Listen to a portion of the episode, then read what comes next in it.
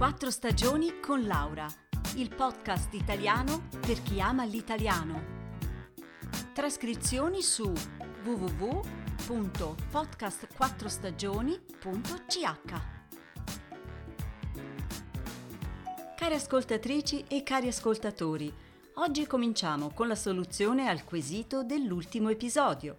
Chi era la famosa scienziata che ha creato un nuovo metodo pedagogico? Maria Montessori, bravissimi! E adesso voglio parlarvi di un antico proverbio molto diffuso in Italia. L'abito non fa il monaco. Sapete che cosa vuol dire? Che non basta che una persona sia vestita da frate perché sia veramente un frate, cioè le apparenze ingannano Insomma, è sbagliato giudicare una persona solo in base al suo aspetto e ai suoi vestiti.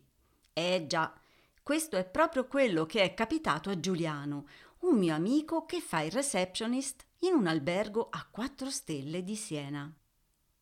La settimana scorsa si presenta alla reception un uomo di circa 30 anni, vestito con una maglietta stropicciata, i capelli lunghi e la barba di qualche giorno. Chiede una camera parlando in inglese.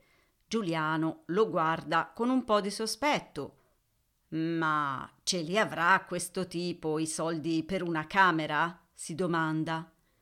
Lo guarda ancora un attimo e poi pensa. Beh, chi se ne frega, in fondo non sono affari miei. Guarda sul registro delle prenotazioni e poi sì, una camera con doccia al terzo piano, gli risponde, anche lui in inglese. Va bene, risponde l'altro. Poi gli dà le chiavi della sua macchina e chiede se possono parcheggiarla nel garage. Lui vorrebbe andare subito in camera perché è molto stanco, ha guidato tutta la notte. Non c'è problema, signore, ci pensiamo noi, risponde Giuliano. Quindi scende in cortile e si aspetta di vedere un catorcio di auto, ma non potete immaginare la sua sorpresa quando si accorge che le chiavi sono quelle di una bellissima Ferrari testa rossa.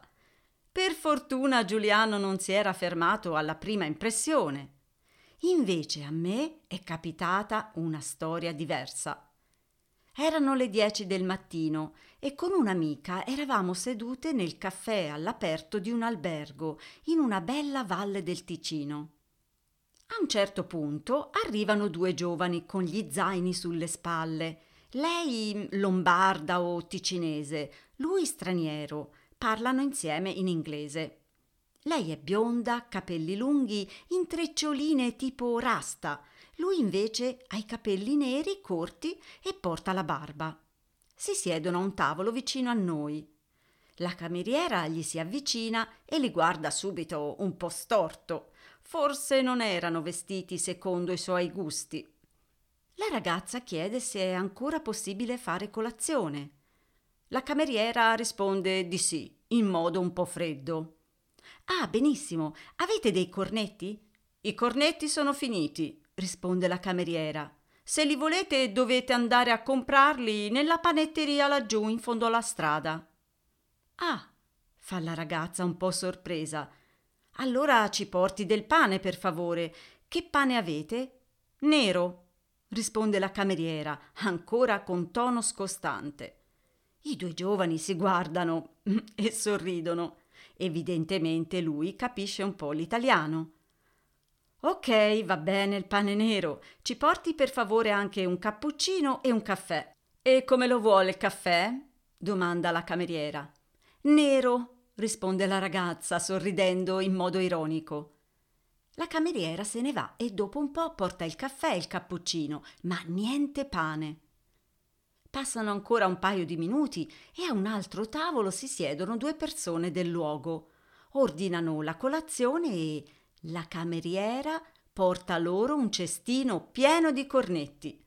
Poi entra nell'albergo e non si fa più vedere. Allora i due giovani, spazientiti, dopo un quarto d'ora entrano nel locale, pagano e se ne vanno. Io e la mia amica ci guardiamo. Dopo un po' ce ne andiamo anche noi. No, non torneremo mai più in questo posto. Poi lungo la strada vediamo arrivare i due giovani sorridenti con un sacchetto in mano. Stanno mangiando qualcosa. Sulle labbra noto un bel po' di zucchero al velo.